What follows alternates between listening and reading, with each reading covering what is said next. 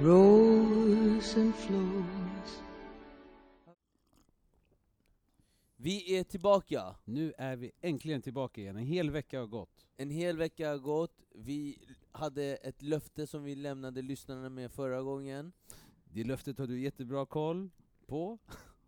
Vi lovade att ha en gäst, Omid. Ja, om det var det löftet.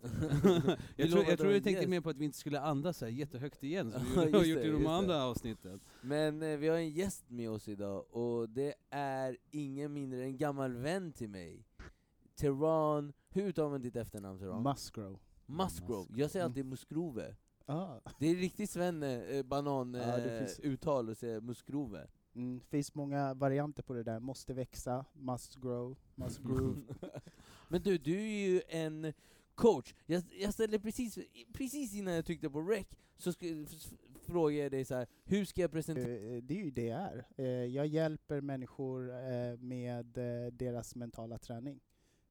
Coach finns det ju massa olika versioner på. Och En coach är en person som då kan supporta en annan människa i att komma framåt.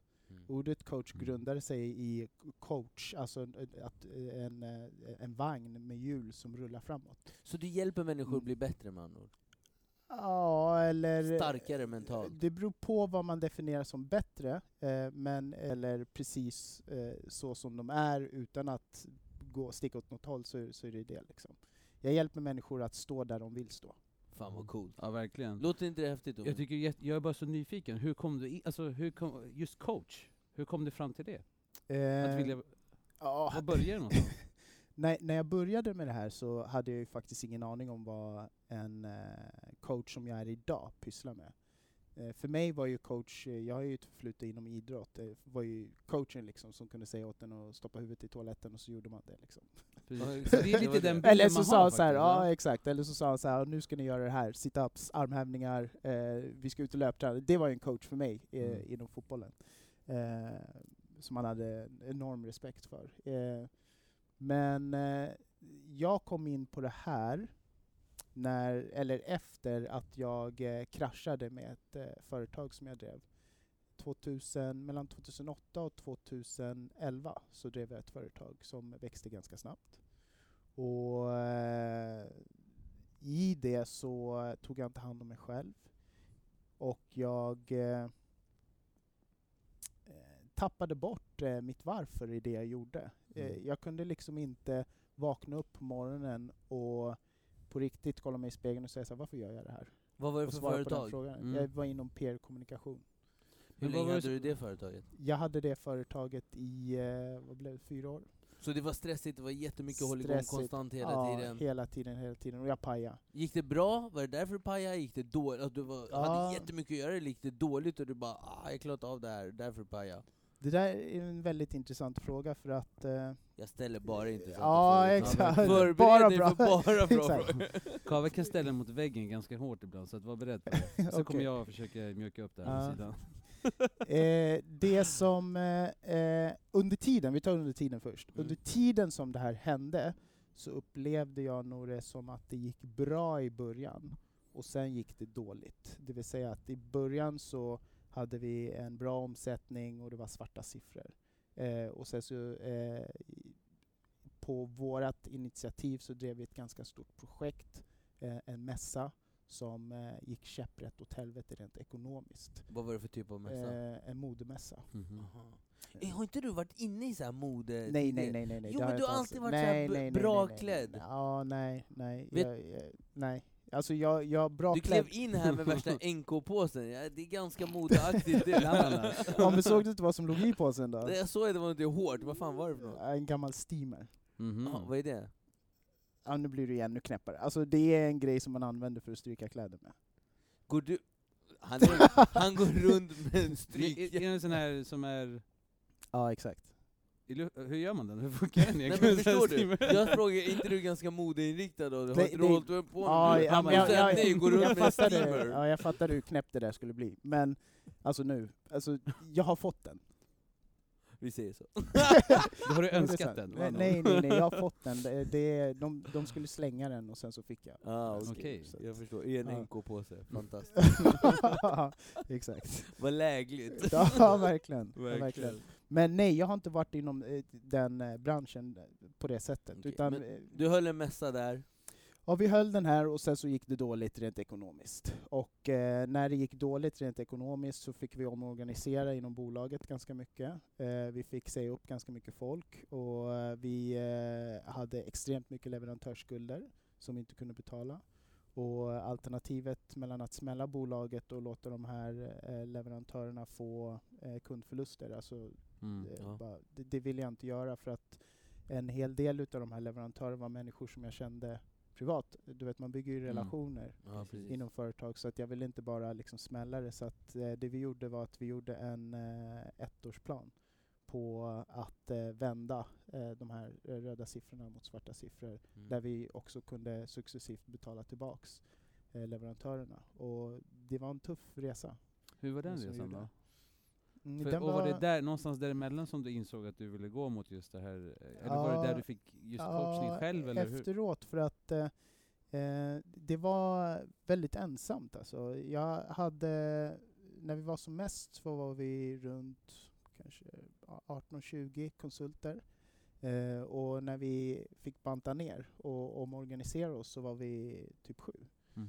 Så, eh, och, och, och även fast jag hade alla de här människorna runt omkring mig så kände jag mig väldigt ensam. Jag var ensam ägare och, och, eh, den som skulle leda de här människorna. Och på den tiden så kan, kunde jag inte heller så mycket om ledarskap. Så jag trodde att jag var den som behövde kunna allt, ha alla svaren, Mhm. eh, säga att hjälpa folk med vad de skulle göra och du vet sådana Är saker. inte Så det att- typiskt den här drivna människan? Mm. som han är extremt driven, kan, vill så mycket, eh, och ledarbilden i huvudet är så här: man måste kunna allt som ledare. Mm. Är inte det det typiska draget hos en jättedriven människa som, men då, egentligen, förlåt att jag säger men Mm. lite mindre bra egen, Ja, ledaregenskaper? det, det är eh, katastrof. Mm. För att eh, för min del så var det så här att jag var ju expert i mitt område där jag var den som var van att kunna briljera och se, göra planer och komma med olika strategier och så här.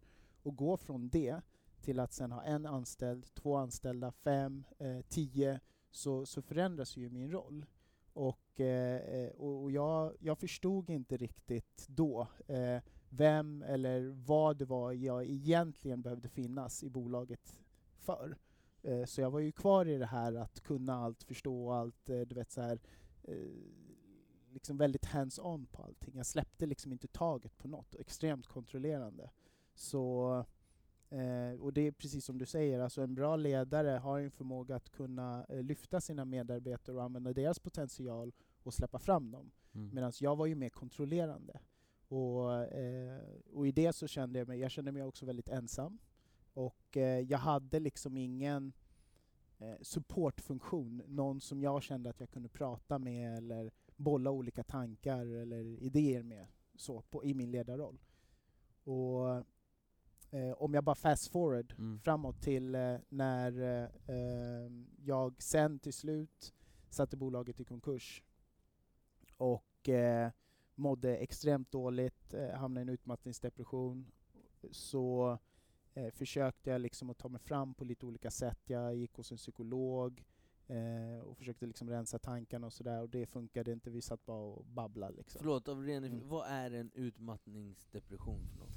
Eh, Vad är en- symptomen? Eh, symptomen eh, kan ju vara väldigt olika. Eh, för mig så handlar det om att eh, eh, egentligen hela liksom kroppen la ner.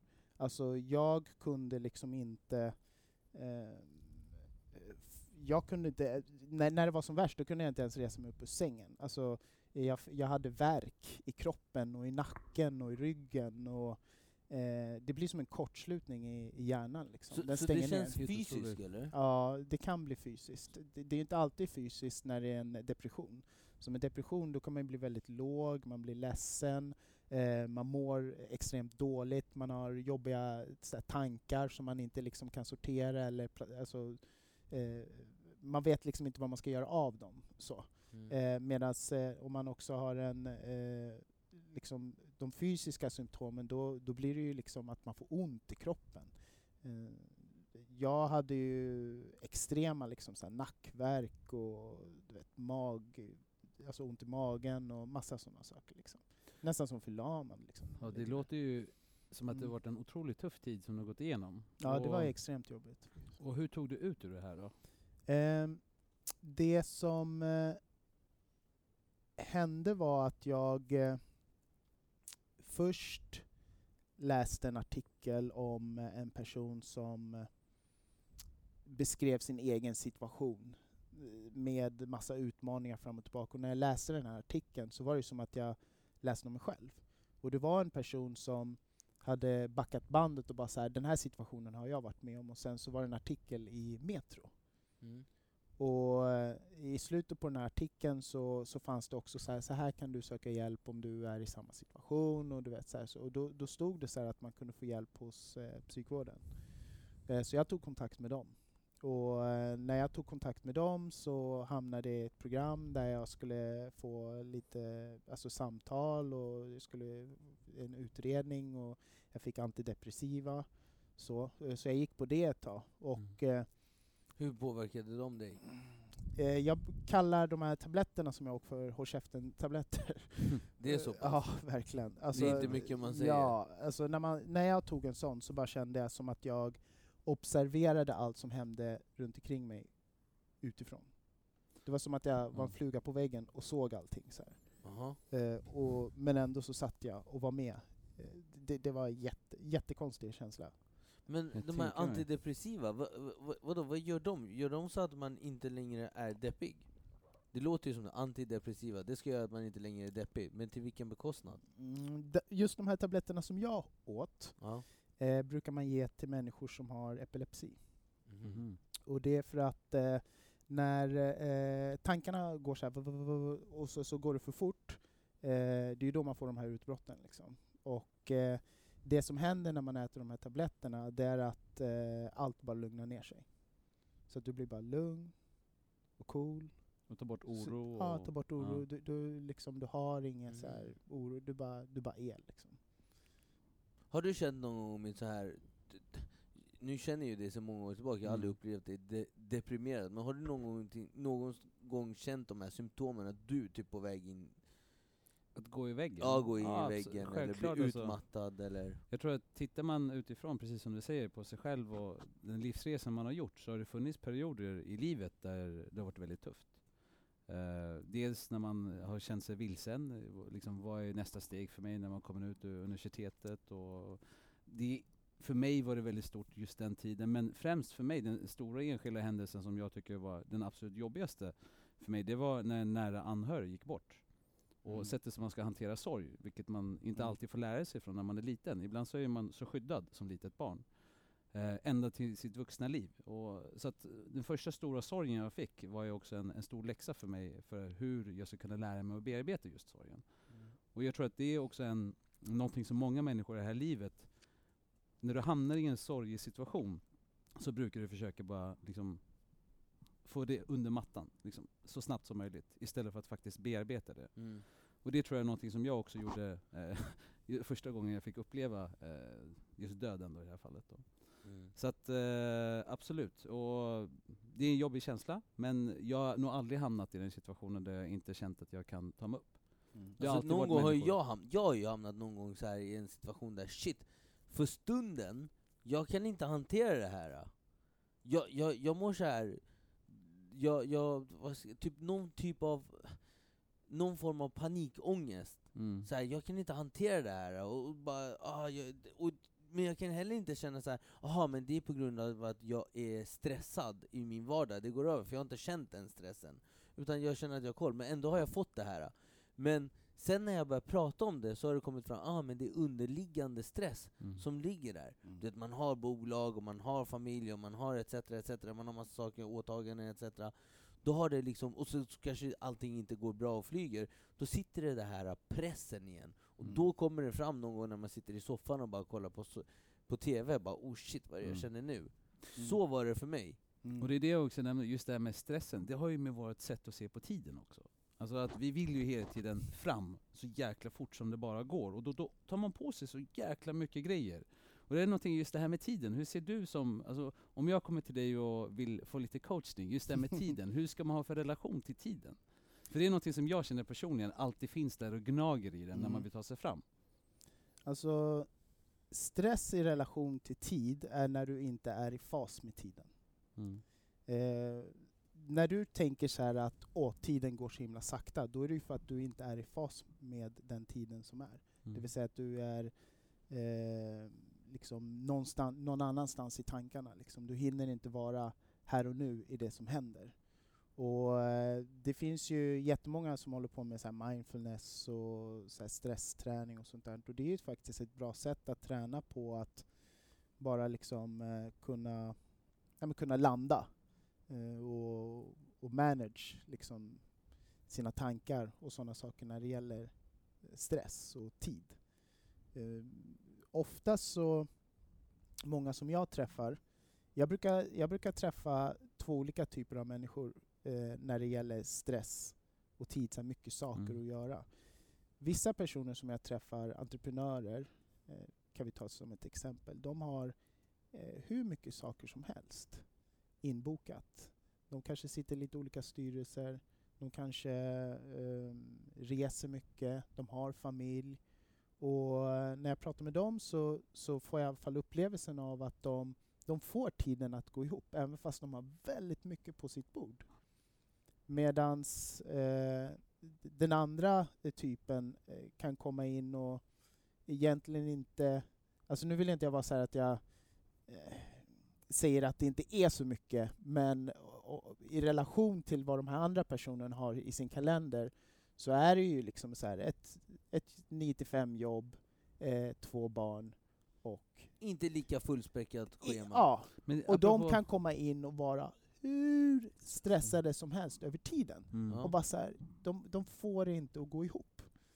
Och det som jag eh, med många andra eh, har förstått när man tittar på så här, neuropsykologi och sådana saker, det är ju att det handlar ju väldigt mycket om att den tiden som vi har eh, och de sakerna som vi gör, eh, de eh, är för oss inte meningsfulla.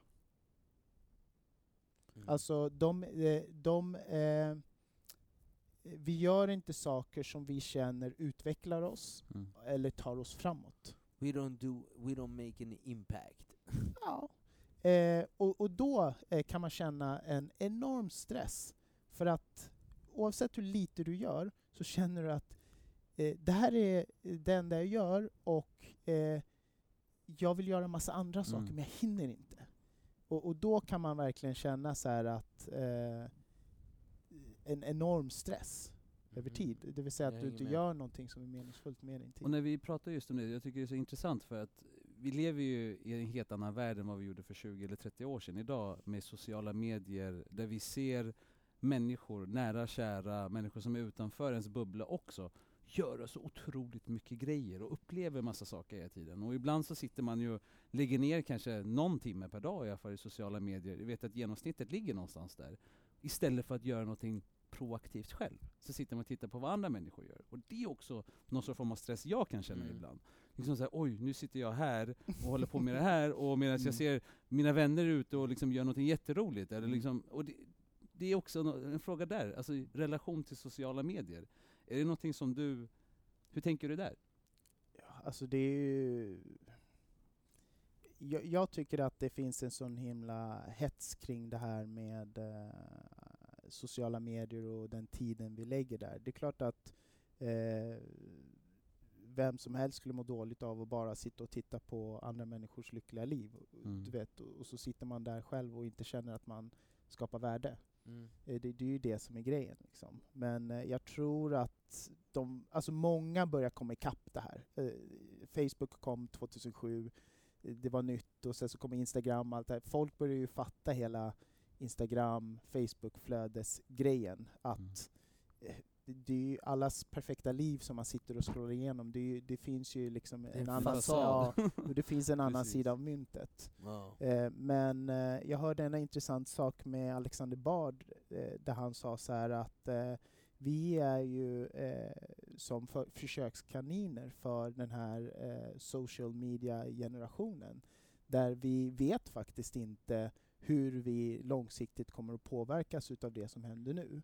Plus att vi är i en eh, ny fas av det här, så att då, då är vi ju Mm. väldigt mycket så här eh, interaktiva och vi spenderar mycket tid där, men jag tror att det där kommer att förändras sen.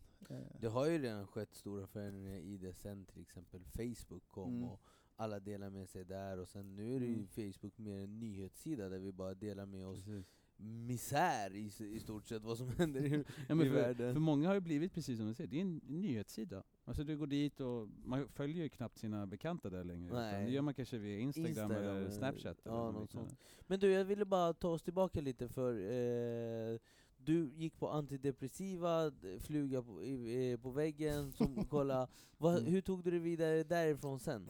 Ja, eh, det var ju faktiskt då, för att jag var i en fas där jag försökte eh, ta mig framåt. Jag ville ju liksom eh, börja leva ett normalt liv. Och eh, när jag eh, fick de antidepressiva tabletterna så gick jag också hos en psykolog. Och eh, den här psykologen som jag träffade, han eh, rekommenderade, han bara men prova det här också, det var ju coaching då. Mm. Och eh, så började jag läsa lite grann om det där. Och sen så läste jag en artikel också med Jan Karlsson, ni vet SAS-Janne, han som drev SAS. Mm. Eh, och eh, han pratade väldigt mycket om det kärleksfulla ledarskapet. Och i någon artikel som jag läste så sa han så att "Nej, men jag har ju lett utan att vara expert. Det vill säga att jag har kunnat leda experterna genom det kärleksfulla ledarskapet. Och så pratade han lite mer om det där. Och så grävde jag lite mer i det och då förstod jag att det var eh, coachande ledarskap som han höll på med. Um, så då eh, sökte jag mig till eh, en, eh, ett coachinstitut, eller om man säger så, och träffade en eh, kvinna där som eh, började coacha mig. Och hon var faktiskt den eh, första personen när man sitter i, med psykolog så sitter man och gräver i så här utmaningar, problem och Ja. bara Mm. så här. Så medan när jag satt med henne och, och vi satt och pratade, då kände jag en helt annan energi. Det var tvärtom? Det var mer Nej, så här, alltså hon... Hur ser du dig själv när Nej, du står nej. på det toppen? är mer framtidstro? eller? Nej, alltså det, det där är det typiska bilden av coacher, att de är så här positiva och glada, bara så här, du ska upp! Du vet, så, här, så var det inte, utan hon var väldigt jordnära, väldigt ärlig, väldigt, eh, väldigt så här, hon vågade ställa svåra frågor, du vet, som Ja. de andra bara tassade runt så här. Hon ställde Eh, dem hon, rakt ja, hon sak vågade direkt. ställa mig Mm. mot väggen. Ja. men, men en sak som hon sa, eh, som, jag liksom, som, som betydde allt för mig, det var att hon efter ett tag sa så här att, eh, hon bara kollade mig rakt i ögonen och sa så här, Tron, vet du vad? Det är ingenting fel på dig. För att mitt sökande med psykologen, det är ju så här, Mm. vad är det för fel på mig? Jag vill ha ett svar. Den här Ja, utredningen som precis. jag ska göra hos psykiatrin var så här, vad är det för fel på mig? Bra, Ja, då vet mm. jag! Ja. Du vet, medan hon sitter där och säger så här, det är ingenting fel på dig. Ehm, Jag vet inte om jag håller med henne. Ja, exakt. Du känner Men vilken ju- känsla, vilken känsla det måste vara Nej, men att var, höra det alltså, liksom. då, där och då, i den situationen som jag var i, att få höra det. Eh, det här är en person som är i, eh, jag vet inte om hon är 55-60 års åldern, väldigt eh, härlig pondus, eh, så här, förtroendeingivande. Hon sitter rikt framför mig och vi har pratat, och så säger hon, alltså det var, det var så värdefullt för Mm. mig Ja. att få höra det. Och det som hände när hon sa det, det var att jag började tänka så här, jag bara, men om det inte är något fel på mig, vad borde jag då göra? Alltså, Ja. för, att varför, då, be, då behöver inte jag lägga tid på att leta fel. Då Men kanske, trodde du på henne direkt när hon sa det är inget fel på dig? ehm, Var det såhär, aha, är det inte okej? Jag vet inte om jag trodde på det direkt, men det var en väldigt skön känsla att någon annan trodde Mm. på mig. Okej. Men var det direkt så här som att eh, 15 kilo föll av dina... Nej Axlar. men, nej, men jag började fundera så här att eh, jag började fundera så här om det inte är något fel på mig, då kanske inte jag behöver lägga så mycket tid på att leta fel. Då kanske jag ska börja fundera mer på eh, Och leta rätt. Ja, och leta rätt. Vad är, vad är jag bra på då? Alltså om hon Mm. tror på mig, vad, vad är det du ser? Alltså, vad är det du tror på? Eller mer så här, eh, jag, jag la ju väldigt mycket tid att tänka på alla de här misstagen som jag hade gjort i mitt bolag. Eh, alla de här eh, dagarna som jag låg och inte kunde liksom ta tag i saker. Jag la ju mycket tid på det. Men det jag började lägga mer tid på, det var så här, vad är jag bra på? Mm. Eh, ehm, vilka värderingar har jag som faktiskt kan eh, driva mig framåt i den här situationen? Mm. Och eh, alltså, att börja lägga mer tid på sånt gör ju att man faktiskt också får en annan känsla i kroppen. Och när man får det, då vågar man ju Den ta sig för känslan, på det. är det självförtroende vi pratar om? Nej, det är mer en självkänsla. Okej. Och skulle jag vad är säga. skillnaden mellan självkänsla och självförtroende? Skillnaden är nog så här att eh, eh, när jag drev mitt bolag Mm. så hade jag ett extremt bra självförtroende. Men jag gjorde det jag gjorde ur en extremt dålig självkänsla. Okej. Ska jag utveckla? Ja, det jag. Ja. Du mitt? Nej, jag tänkte, var det att du sökte bekräftelse för det du gjorde, eller var det liksom framgången som var det du sökte efter? jag tror så här att eh, under min uppväxt så har jag eh, i, på många olika sätt sökt en identitet. Mm. Eh, jag har sökt svar på eh, vem är jag, vad gör jag på den här jorden och hur ska jag skapa värde? Och, eh, för mig själv och för andra. Och i mitt identitetssökande så har jag kanske inte känt riktigt att jag eh, räcker till, att jag duger. Den här inre känslan av att verkligen vara trygg med sig själv, vem man Mm. är och, och sådär. Så då har jag eh, kanske försökt att söka det i annat. I mitt eh, entreprenörande innan så var jag ju expert inom PR-kommunikation och var duktig och var bäst på det och att eh, driva det här bolaget upp till eh, flera konsulter, hög omsättning. Det var ju bara en bekräftelse på att Mm. jag var bra utifrån. Och du hade liksom Mm. självförtroendet att kunna ta dig in och klara av vad som helst och ta, på, ta dig an de svåra, stora projekten? Ja, Mm. eh, men jag gjorde det det ut, utifrån en dålig självkänsla för att jag ville fylla ett hål inom mig hänger jag som, med. som, inte, eh, som inte kändes, som kanske inte var helt. Så Liksom. ditt självförtroende drev dig till att fylla din självkänsla? eh, mitt självförtroende drev mig till att försöka fylla min självkänsla. Eh, men man kan aldrig eh, fylla de här inre hålen med saker som man plockar här ute. Mm. Okej. Det, det, det, det spelar ingen roll. Du, du kan aldrig fylla ett tomrum inom dig med, med pengar. Du kan aldrig fylla det tomrummet med eh, en partner. Du kan aldrig fylla det med en bil, ett hus. Vad du än kan se på utsidan av dig själv, ingenting kan fylla eh, det här tomrummet som, eh, om, du, om du har liksom luckor Mm. här Fyller inne. man det? Hur man gör? Eh, man börjar inifrån och ut. Det vill säga att eh, Det där är så enkelt att säga, man börjar inifrån, ut. Stoppa inte honom, han var precis på väg berätta. Jag måste... Facit kommer snart. ja. Och det är ju precis det här som jag jobbar med. Ja. Eh, jag jobbar med att hjälpa människor att eh, eh, förstå mer om vem de är. Mhm. Och att också tro på den eh, Mm. bilden, eller den personen, som de eh, får reda på att de är. Handlar det om att acceptera den man är? Det handlar eh, dels... Eh, Typ det jag är första, en jobbig jävel, jag måste bara Ja. helt enkelt acceptera att Att jag är en jobbig Och, jävel. och Ja, gör man när man sitter och ska acceptera att man har en vän som är en... Jo, jag nej. vet, exakt. Ja men det är också en typ av, alltså första steget är ju att bli medveten Mm. om att jag är en jobbig jävel.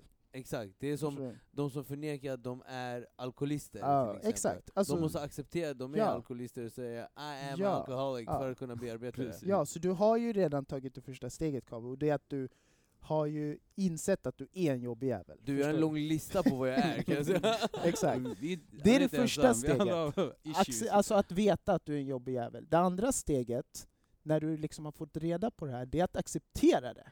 Ja, men det har jag också gjort. Och det, det intressanta med det här är att acceptera någonting är inte samma sak som att eh, tycka om det du accepterar. Ah, där är mitt stora Där problem. har Jag vi gillar att jag är Ja, men, det, men det är helt okej. Jaha, det är okej. Det är helt okej. Ja. Men då Eh, jag accepterat och gillar att jag är en jobbig Ja, jävel. du, du accepterar och du gillar att du är en jobbig jävel. Ja. Men Eh. frågan är, mår du bra med det? ja. Ja, bra. Och, och sen så kommer tredje frågan här, för att eh, jag tror att vi alla finns på den här jorden för att skapa värde för oss själva och för andra. mm. Du mår bra av att vara en jobbig jävel, men mår dina vänner runt omkring dig bra av Men att är de har ingen val. Exakt. För ju, när de inte svarar så åker jag hem Jag vi tror att- utvecklar det här, vi Ja, exakt. utvecklar, vi fortsätter det. Eller hur? Vi fortsätter det. Hörru, handlar det här? det här. Taron, Mm. kom ihåg det vi pratade om innan du kom hit. Ja, jag tror- det är inspelat det här nu, så du... Det här börjar handla om mig. Ja, du Nej men det, det du säger är så otroligt intressant med att man måste alltså, gå inifrån och ut och börja Mm. liksom, jobba med sig själv Mm. inifrån. För att man har ju så extremt mycket krav på sig själv.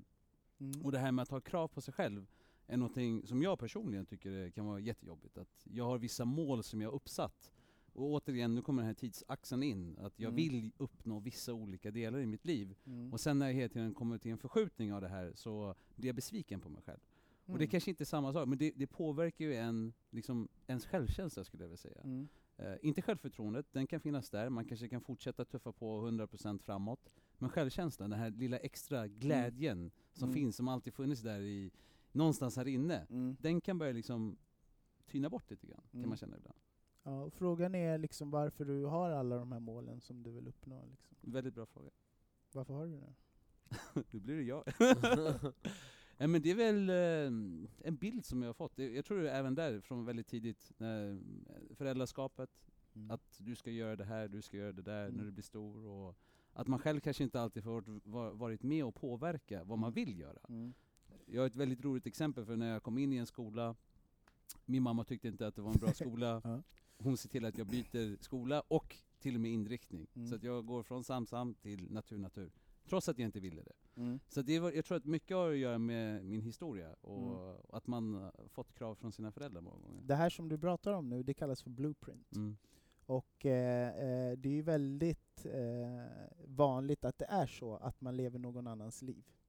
Och det, det, det, det handlar om att eh, eh, de sakerna som du kanske väljer att göra är saker och ting som du har fått projicerat av dina föräldrar. Eh, alltså, din identitet, alltså bilden av dig själv, det är ju den du vill, eh, det är egentligen den du vill Mm. uppnå. Det är där du vill sätta mål för att vara den bilden du har av dig själv. Eh, jag ska göra det här, det här, det här, det här. Och sen så misslyckas du med det och på något sätt så är det ett nederlag för Mm. den bilden du egentligen har av dig själv. Att fan, jag ska göra de här sakerna. Eh, men, men det som blir riktigt intressant, det är när man börjar liksom gräva lite djupare i så här, varför, du, varför du gör de här sakerna. Och eh, om det egentligen är saker som du vill göra eller om det är saker som din mamma och pappa egentligen vill att du ska göra. Mm. Och även om du är vuxen, har flyttat hemifrån och har din egen familj så kan du fortfarande leva ett liv baserat på saker som de vill att du ska göra. Jag har till exempel eh, personer som jag träffar som eh, nej men det klassiska, läkare, eh, advokater, du vet, så här, alltså så här, eh, yrken som tar jättelång tid att plugga och i, i, alltså inte Mm. sådär, jag har en kultur du vet där min mamma var såhär du ska bli läkare! Du vet, så här, från början liksom. Vi kom alla från den kulturen. Ja, och- Ingenjör eller läkare, Ja, advokat, då är du misslyckad. ja exakt. Och eh, när man kommer och visar en bild, så här, man bara ”kolla vad jag gjorde i skolan”. Så här. De bara ”ja, jättebra, håll på med det där på sidan. Eh, du ska gå på universitet och du ska bli läkare, okej? Aha. Så det här kan du göra på fritiden. Och så kommer man så här med den här bilden och bara ”kolla, jag fick...” du vet, Läraren sa att jag var bäst i klassen, man bara ”åh, vad bra!” Mm. Och så tar de bort den där bilden, lägger den åt sidan så bara du ska bli läkare precis som din farbror. Det, det kommer vara bra. Så här. Och då börjar de redan projicera en idé av vad du ska göra för att vara värd någonting. Eller Ja, hur? I mina ögon så kommer jag kommer bli lycklig om du... Och, och, och till slut så eh, börjar deras sanning bli din sanning. Så du, du, du läser och du blir en jätteduktig läkare och du tjänar jättemycket pengar och allting. Och sen så någonstans down the road så känner du att du eh, inte har någon mening. Alltså, så här, vad är syf- varför, Men du, varför gör når, jag det du här? uppnår Du de uppnår alla de här sakerna. Ja, genom att ha fått det inpräntat i ditt huvud Ja men, du du, ja, men alltså, eh, du kan uppnå massor med saker. Så det är så jag Mm. ska få min son att bli fotbollsproffs? Jag ska Genom att, och säga att du ska bli fotbollsproffs Ja. Leo. men, Eller gör det här- men, men, men, det, men det, det du behöver fundera på när Ja. du gör det, för att eh, vi kan skämta om det, men det är faktiskt sant. Du kan få din son att bli precis det du vill att han ska bli. Eh, but at the end of the day så tror jag att du vill att din son ska vara lycklig. Mm. Ja, men det Absolut. blir man ju som fotbollsproffs. Det Alltså- vet. Jag, jag vet. Alltså, Har du sett hur de firar målen? jo, jo, men, men, men jag, jag tror faktiskt så här att eh, ehm, om man gör de sakerna som man tycker om att göra, om man verkligen tycker om att göra dem där, så har man en möjlighet att bli eh, hur bra som helst på det. Mm. Mm. Eh, Man kan bli en expert på precis vad som helst. Eh, but at the end of the day så, så vill du också ha eh, ett liv där du känner dig fulfilled. Mm. Och där du liksom så här, eh, känner dig lycklig, där du känner dig glad. Ja. Och eh, jag tror att det är bättre som förälder att uppmuntra sina barn att eh, vara consistent Mm. Med de sakerna man gör. Att Mm. eh, ha tålamod. Och att eh, nej men så här, vara så här finkänslig och lägga kvalitet på de sakerna man gör snarare än att göra en viss sak. Mm. För att eh, det här drivet att kunna du vet, så här, nå toppen, eh, det är bättre att ha det med någonting som man faktiskt vill göra. Mm. Eh, för har man det i sig, så har man det i sig oavsett. Mm. Och antingen så är det någonting som du vill att de skulle göra, eller så är det någonting som de verkligen vill göra själva. Eh, och jag tror att eh, det bästa kortet är att faktiskt att hjälpa dem att, eh, eller uppmuntra dem till att faktiskt våga göra de sakerna de vill göra. Även om det är att dansa balett. Ja, Eller- jag är inte Eller emot bli att... konstnär. Nej men eller, jag har absolut inget emot att eh, han istället dansar för balett. eller spela istället för att spela fotboll. Nej, inte istället. Han får gärna dansa balett, men han ska, i Men han ska också spela day fotboll. ska han bli fotbollsproffs. Mm. Tänk dig vad härligt att gå och se sin son Det hade varit jättekul, men Han gör återigen. mål, vinkar till mig, Mm. det var du pappa, och jag bara nej det var du som det var du pappa. det är självkänslan. Men jag köper det du säger Toran, och Mm. det handlar, man vill ju liksom, en, när- när man har barn, en största önskan är ju liksom att de ska ha lyckan. För vet man att de har lyckan med sig, Mm. och känner sig lyckliga inombords, då kommer de göra det de faktiskt är de mår bäst bra, på. ja. Oavsett vad det nu är. Såklart. Så att... Eh, Och vem är vi att definiera vad som är framgång? Helt Absolut. ärligt. Alltså, Absolut. eh, framgång kan ju vara liksom att eh, ha ett eh, litet hus i Spanien, bo där väldigt enkelt, minimalistiskt, eller i Thailand eller vad det är för någonting. Framgång för, för en annan människa, det kan ju vara att du vet, så här, bo i ett stort hus och ha mycket pe- du vet, Alltså framgång är ju så olika för olika människor, så att jag tycker man ska vara försiktig med att eh, eh, lägga en etikett på Men vad framgång är. är för någonting. egentligen inte framgång det att uppnå det målet man sätter, oavsett mål? Det är väl framgång? Om jag vill bli multimiljonär och nå det, då har jag nått framgång. Om jag vill bo i ett litet hus i Spanien, på Mm. prärien, med ha det, inte ha särskilt mycket pengar, men Mm. däremot har jag tillräckligt med pengar och äta och Mm. leva, Mm. that's it. Det är också framgång om jag satt det som en målsättning. Ja, det är ju olika för olika människor vad framgång är. Det, det man kan se i alla fall när man tittar ut i världen och ser de människorna som har oändligt med mycket pengar, man ser inte alltid lyckan där. Man ser att de kan göra vad de vill. De kan liksom flyga fallskärm, de kan åka upp med egen jumbojet eller vad det nu kan vara, åka i världens finaste bil. Man ser dem vara liksom lite här och där, men är de lyckliga? Det är det som man ställer sig varje gång, för att många människor tittar ju och vill göra det de här liksom, jetsetterna Mm. faktiskt gör. Men frågan är, blir man lycklig av? Det det är bara att kolla på Keno-reklamen. på vilken reklam? Keno-reklam? Keno-reklamen. Ja, Ja, men återigen, vi blir ju inmatade, det är det, vi blir Men matade dagen Jag vet, men det är ju det här De som pratar är om grejen. att, vi, att rika människor har också problem. ja, precis. Problem med vad de ska få bord i jakten, eller vad de ska resa någonstans. Mm. Åh, sanden sa- fastnar mellan tårna. Det är så sant men återigen, all det här jagandet efter framgång, gör det en lycklig i slutändan. Det är det som är en stor Mm. fråga för mig Mm. personligen. Jag vet att många där ute också ställt, en, ställt sig den frågan många gånger. Mm. Jag tror att om man är i linje med vad framgång verkligen är för en och man strävar mot det och uppnår det så kan man ju bli lycklig. Mm. Eh, däremot om man inte är i linje med det som är framgång, det vill säga att man söker tillfälliga eh, kickar eller tillfällig lycka genom eh, extern stimuli, Mm. eh, så, så tror jag att eh, man löper ganska stor risk att även om man uppnår de här sakerna, bli, vara olycklig. Liksom. Mm. Mm. Men, så hon som hade dig, eh, som Mm. var din coach, Mm. det var hon som egentligen inspirerade dig till att vilja bli coach. Ja. Märker ni hur jag hela tiden kommer tillbaka Det är till det hans jag tänkte, du gör det jäkligt bra. Ja, och Det det, är bra för jag tror lyssnarna också vill liksom ha ett slut på Ja, precis, hela den ja. grejen. Men det var, det var vad Mm. heter det, det, hon som inspirerade dig vad jag förstår. Ja. Och det, så, vad, hur tänkte du då? Hur, på vilket Mm. sätt tänkte du så här, jag ska bli coach? Mm. Det, det började nog med, som du säger, att eh, eh, hon eh, kunde hjälpa mig att komma framåt.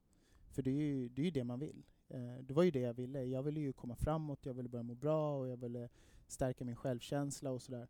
Och, och hon gjorde det. Och desto mer jag läste på om coaching och så, så förstod jag så här att det här, är det, det här vill jag göra. Jag vill vara den supportfunktionen för personer som har varit i samma situation som jag har varit i. Eh, när jag känner mig väldigt ensam som ledare, som chef.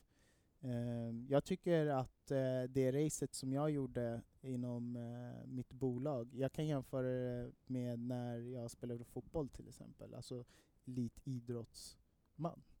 Att i den situationen kan man också känna sig väldigt ensam. Mm. Jag var forward och det var press att scora, även om jag gjorde det. Jag gjorde Såklart. två mål igår förresten. ja, du gjorde det? Två mål, ett huvud och så eh, en nick och så, så dribblade jag in eh, och placerade in den i slutet där. Bara by the way liksom. Nej men eh, som, som elitidrottsperson så kan man också känna sig väldigt ensam. Eh, nu eh, hade jag eh, en lagsport så, men det är ju, det är liksom, det är, man vill ju hålla sig inom startelvan Mm. och man ska prestera, man ska göra mål Mm. och eh, det är tuffa träningar, man eh, liksom, det är väldigt mycket som man eh, tackar nej till för att eh, liksom lyckas med det man gör som vänner eh, och gå ut och flickvänner och du vet sådana saker. Och det kan ju också göra att man känner sig väldigt ensam. Så här, varför gör jag det här för? Eh, eh, och där kan man också behöva liksom support, någon att prata med, någon som inte är ens tränare som vill att man ska, du vet, inte någon som är ens förälder, alltså om man är lite yngre så som jag var, som så här, det är klart, att- som du Kave, Mm. det är klart att du ska fortsätta spela fotboll och göra pappa glad. Eller hur? Utan en extern person som hjälper dig att sortera dina tankar och, och, och att faktiskt driva dig själv framåt för att du vill. Och av dina anledningar. Det är det är då man verkligen kan hitta en inre kraft som är enorm. Liksom. Mm. Så, så då kände jag så här att fan shit alltså, det här, det här är precis det jag vill göra. Jag vill vara den personen som står bakom de här profilerna. Eh, politikerna, eh, de här största cheferna, idrottsprofilerna. Den här personen som de kommer till och får hjälp att vet, så här, sortera sina tankar, jobba med sitt mindset och bara komma ut och leverera, kötta, slakta, du vet, och bara Var sitt vara, bästa vara sitt bästa, bara show up at the best varje gång. Boom, boom, boom, boom. Den personen vill jag vara, den som är bakom, den personen Mm. som ingen ser. Eh, men som bara eh, finns där. Det är fan Eh, häftigt. Det, Ja, måste, det är det är så häftigt. häftigt, jag håller Vet du, med. när- det, du har ju sålt in där, jag känner direkt så här, fan vad häftigt att vakna upp varje morgon och bara vara sitt bästa jag varenda jäkla dag. Jag tänkte bara då- vakna upp varje morgon och slå en sig- Ja. signal till Terrell. Terrell, how are you gonna do this man? Ja, men, men det är ju där jag måste inflika igen, bara för att eh, det, där, eh, det där är ett feltänk Kave.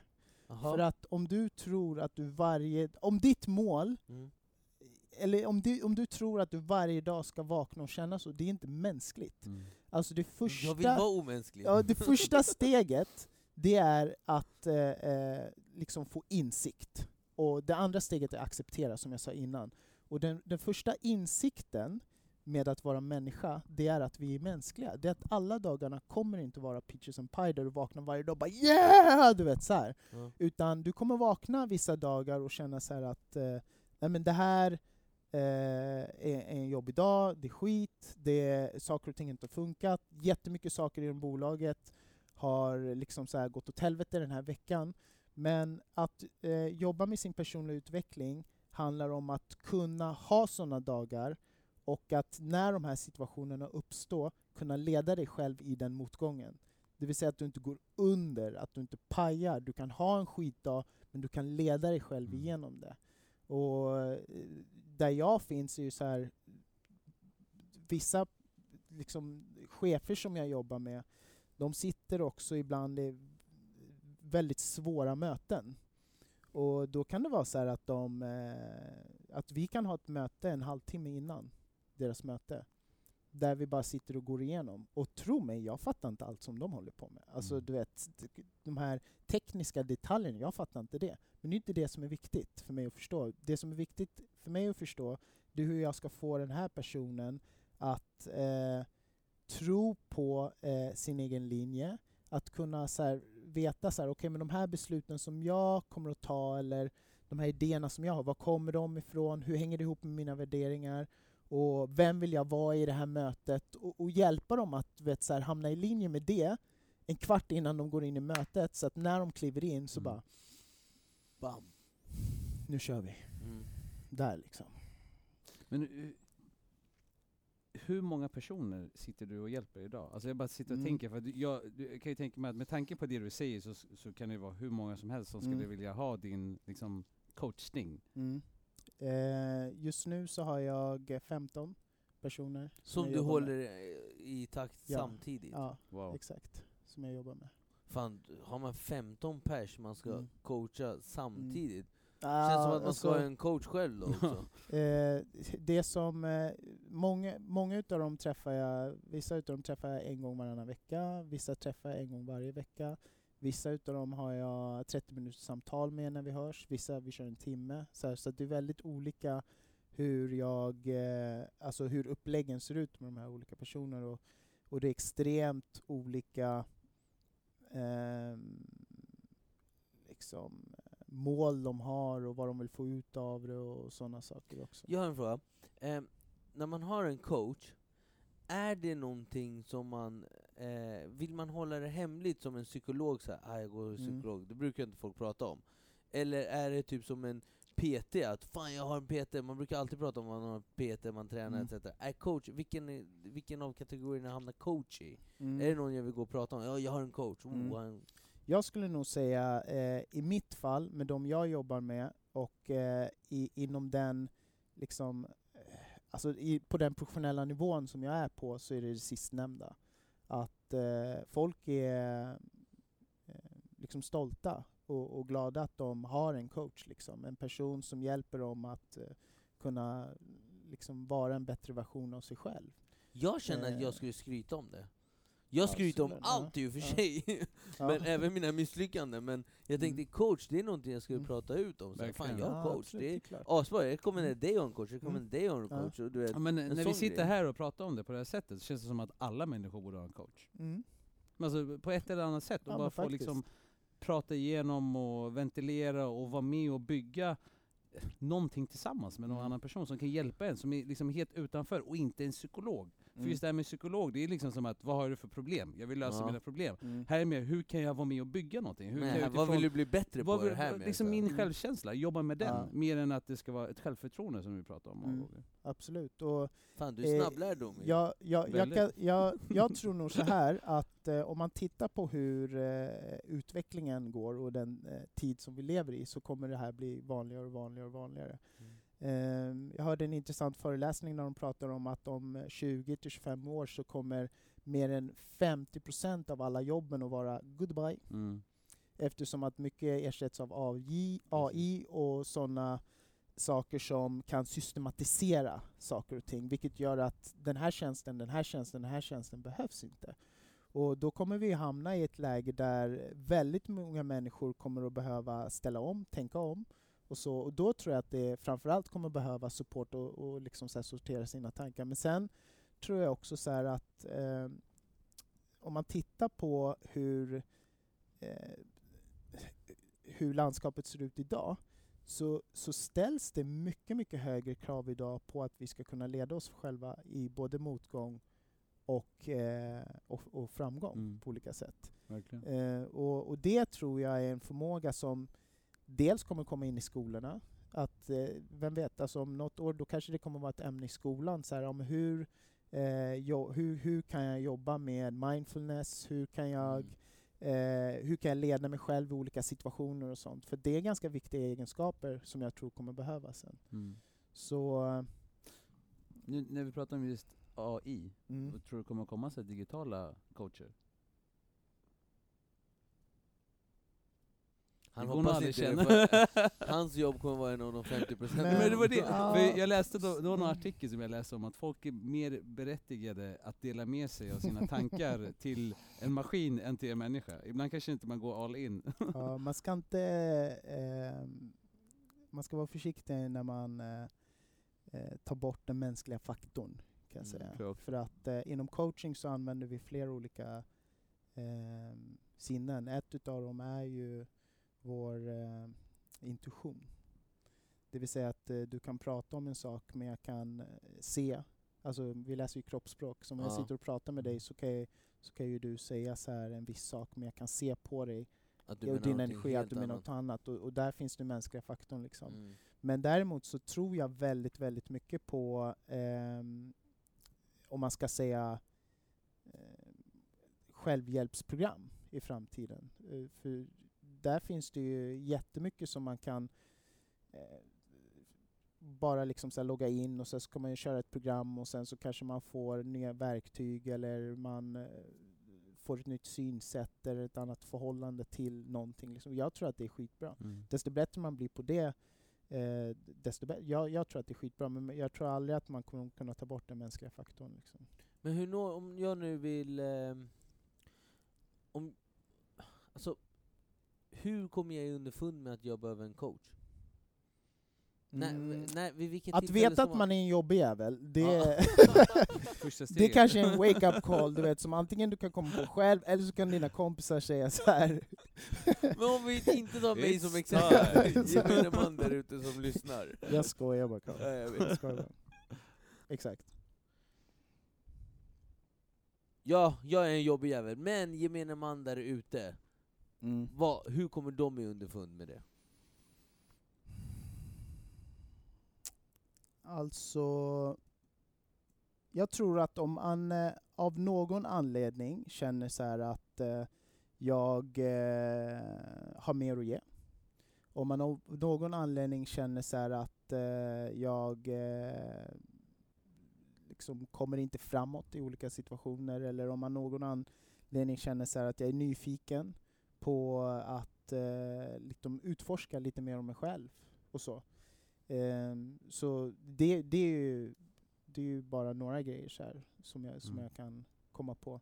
Men sen är det så här att eh, det som man också misstar sig för när det gäller coaching, det är att man alltid ska ha ett problem när man söker sig till en coach. Mm. Många som jag jobbar med, eh, där är det helt tvärtom. Det, är så här, det kan vara en person som har levererat jävligt bra inom en säljorganisation och bara så här bästa säljaren, bästa säljaren, bästa säljaren, du vet så. Och sen till slut så säger de så här, vet du vad? Du ska bli säljchef. Du- Det är ju inte så ovanligt du vet att eh, man har den utvecklingen Precis, på ett ja. företag. Och då helt plötsligt så ska du leda människor. Vänta, du var bra på att sälja Mm, och helt plötsligt ska du människor. leda människor. Mm. Och då är ju det någonting som man kanske skulle definiera som en framgång snarare än en motgång. Mm. Och då kan det också vara läge att ta in en coach. För att, Då vill man ha boosten liksom. inte boosten, utan det du vill kunna göra det är att du vill, du vill ju vara en värderingsstyrd ledare. Nej, jag tänkte mer kunskapsboosten. Det behöver du väl på något sätt? Jag tycker att det är boost nog att man faktiskt har fått frågan Mm. att så här, vill du leda det här teamet? Mm. Och eh, en del personer som jag har träffat, som eh, jag kallar så high potentials, unga personer som har levererat jävligt bra siffror, sen plötsligt ska de bli liksom ledare. De börjar läsa så ledarskapsböcker och hur är det att vara chef, Mm. vem ska jag vara nu? Du vet, så här. Och sen så tar de på sig kavajen och, och, och slipsen och går in och sen så är det en helt annan människa. Ja. Och folk bara Dude, what the fuck Vad liksom? Vad hände med dig? De bara, du, bara, "Ah, du ska vara tyst nu när jag är chef. Nej jag ska inte, inte fullt ut så, men det är bara liksom jag, jag lägger på lite där. Men, eh, och, och då, det den här personen egentligen behöver, det är att ett förstå så här, eh, av vilken anledning valde de mig? Är det eh, på grund utav att jag har en förmåga att bli någon annan nu? Mm. Eller är det på grund utav att jag är jag? Och när man har förstått det första, att det kanske handlar om att det är för att det är du, liksom, så här, då behöver man tänka, okej, så vilka värderingar har jag som kan tillföra den här organisationen värde? Mm. Utifrån den jag redan är. Inte utifrån någon jag borde vara, Eller ska vara. eller ska vara, eller tror att jag ska vara, utan utifrån den personen jag redan är. Hur kan jag tillföra värde på, på, på den här organisationen? Och då börjar man, behöver man börja gräva lite grann i så här, vilka egenskaper har jag redan? Vilka värderingar har jag som gör att jag kan vara värderingsstyrd i mitt ledarskap och eh, använda de liksom, verktygen jag redan har åt att faktiskt göra ett bra jobb. Så. Då är jag med. Så då vet folk där ute när Mm. de ska söka sig till Tehran. Mm. Hur når man dig bäst då? Eh, LinkedIn. Eh, Instagram finns ju. Det finns Och på på Facebook. Promenadpoddens Instagram kommer det också finnas på nu. Ja, Där får vi skriva, ja, Mm. där får vi skriva hur man når dig. Vad heter du på Instagram? Så vi även Det är mitt namn, Tron Musgrove. T-E-R-R-O-N. Och så Musgrove är M-U-S-G-R-O enkel V-E. Och de som kommer via oss får vi bygga en affiliate-program på så Mm. vi pengar. Alltså grabbar. Vi bör börja med affiliate. ja exakt. Nu börjar vi prata pengar. Nej, ja, alltså. Men jäkligt kul att ha haft det Affiliate-program, här. så roligt. Kave direkt. Ja. Ja. Nej men seriöst, det här var... Kan du inte Så- bara ge mig kunder? Måste du Absolut! alltid tjäna Absolut. pengar? Om det är någonting vi ska göra Gam, så är det alltså. kunder.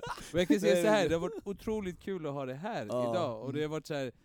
jag själv har känt liksom att det är kanske är en coach man ska ha. Ja, Ja. absolut. Nej men, och, eh, så sjukt mycket bättre det här programmet känner jag blivit än vad de tidigare, inte för att de tidigare har varit asdåliga, när det bara varit jag och Omid. Det var för mycket De har- fokus på oss själva, det Ja. är det som var grejen. Jag och Omid har egentligen krigat om att ta rampljuset. Hela tiden. Ja. Du ser ljuset där. Och sen så är det jag som eh, sitter och redigerar i efterhand, så jag drar inte ner hans ljudnivå. Exakt, och, och du har sista liksom redigeringen och då drar du upp och drar ner kameran. Jag har inte fått rätten till det där redigeringsprogrammet än. Ah, okej, okej. Men, jag, men jag måste ändå säga det att eh, jag har ju lyssnat på era tidigare avsnitt och jag tycker det är jävligt bra podcast alltså. Det är så. Kul att höra. Och jag undrar en sak, kommer ni att spela en låt i slutet utav den här också? Har du en önskelåt? Det är det exakt jag tänkte. Har du en önskelåt? Om jag har en önskelåt? Ja, var det någon? Ja, jag har faktiskt en i Okej. sådana fall. Men då spelar vi den. Vi Är det börjar så? med den och Ja. avslutar med den, Mm. eller? Men eh, eh, grejen är så här att eh, du, du spelade ju en jätteskön så här discolåt sist. Ja.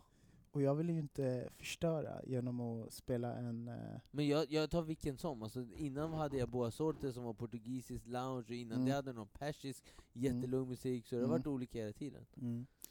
Ehm, jag har faktiskt en låt Ja. eh, som heter Both Sides Now. Och den är Boom. ganska eh, lågmäld, Ja, eh, men den handlar om perspektiv. fantastiskt. Och att eh, samma sak kan ha olika perspektiv beroende på vem som betraktar det. Mm. Eller hur? Mm. Så, eh, eh, tror hon heter Kiana Mitchell eller något sånt. Ja. Du kan kolla upp det. Men jag kollar upp den så dig. spelar vi den efter Och det är. Both Sides Now. Jag tycker det är kanske en av de vackraste låtarna som har någonsin skapats. Jag ser fram emot att få höra den. Verkligen. Ja. Då så, tack så hemskt mycket Tron. Tack Verkligen, snälla. Turan. Och Omid, bra jobbat. Yes. Bra Kave. Nu boostar vi varandra så vi fyller det här självkänsla. och Ja. kommer upp med självförtroendet. ja. Och innan vi avslutar så måste vi tacka eh, Kimura.se för att vi fått vara här och använda tekniken. Vi är ute och promenerar om vi. Men idag är vi här. Jag tänkte precis fråga, promenadpodden, är vi ute och går nu? Ja, men Ifall om någon frågar hur promenaden var liksom. Ja, men vi har... det, meningen är att vi ska gå ut och gå, men i och med att vi är tre så är Mm. det svårt, för vi behöver ha med oss det här Vi fick inte ihop det med tekniken. Aha, okej, vi har en okej. liten apparat som vi har med oss, och den har två kanaler. Och Ja. det här behövde tre Ja. kanaler. Och då blev Men vi... om vi låtsas att vi var ute och gick, vart var vi då? Men vi har varit runt Djurgården. Runt Klassiker. Djurgården? Ja, Klassiker. en klassiker. Ja, faktiskt. Med en latte eller? Ja, Det funkar bra. Ja, och jag hade en svart kaffe. faktiskt. Ja, det var riktigt trevligt. Det Ja, var jävligt gott, jävligt gott, eller hur? Det var riktigt nice. Men vi fortsätter med gäster Omid. Det gör vi. Men vi droppar i veckan vem vi har i... Vi har en på tråden faktiskt, eh, till nästa vecka. Vill du att vi droppar den nu eller ska vi ta det? Nej, vi tar det sen. Vi tar det sen, hemligt. Ja, vi tar det sen. Stay tuned. Följ oss på Instagram, Promenadpodden. Då kommer, där får man reda på vem vår nästa gäst är. Exakt. Då så hörni, tack så mycket. Tack Stort snälla tack. för att jag fick vara med. Tack själv.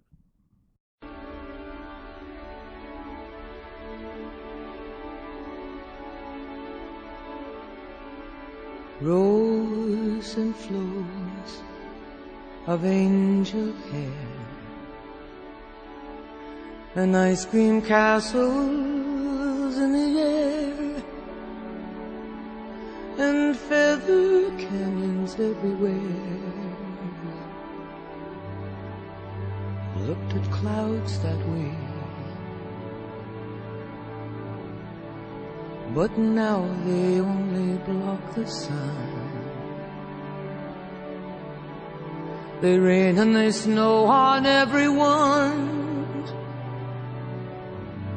So many things I would have done.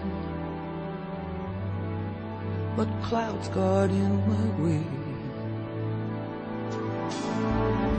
I've looked at clouds from sides now, from up and down, and still somehow it's cloud illusions I recall. I really don't know clouds.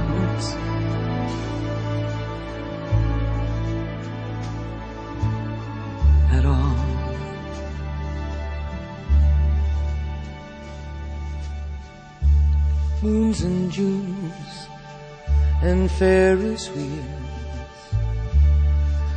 The dizzy dancing way that you feel as every fairy tale comes real. I've looked at love that way. But now it's just another show and you leave them laughing when you go. And if you can, don't let them know. Don't give yourself away. I've looked at love from both sides now, from give and take. And still somehow it's love's illusions that I recall. I really don't know love.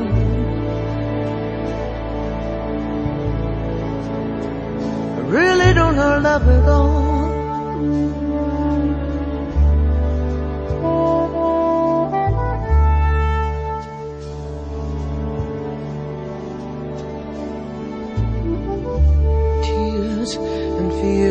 And feeling proud to say I love you right out loud. Dreams and schemes and circus crowds. I've looked at life that way. Oh, but now, old friends, they're acting strange. And they shake their heads and they tell me that I've changed. Well, something's lost, but something's gained in living every day I look at life from both sides now, from win and lose, and still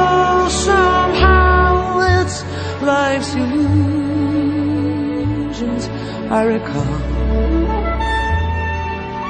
I really don't know life at all.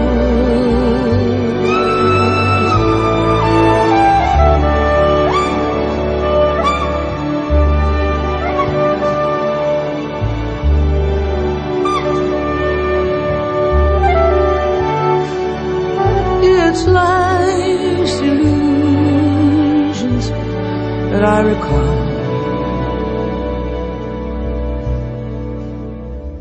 I really don't know life. I really don't know life at all.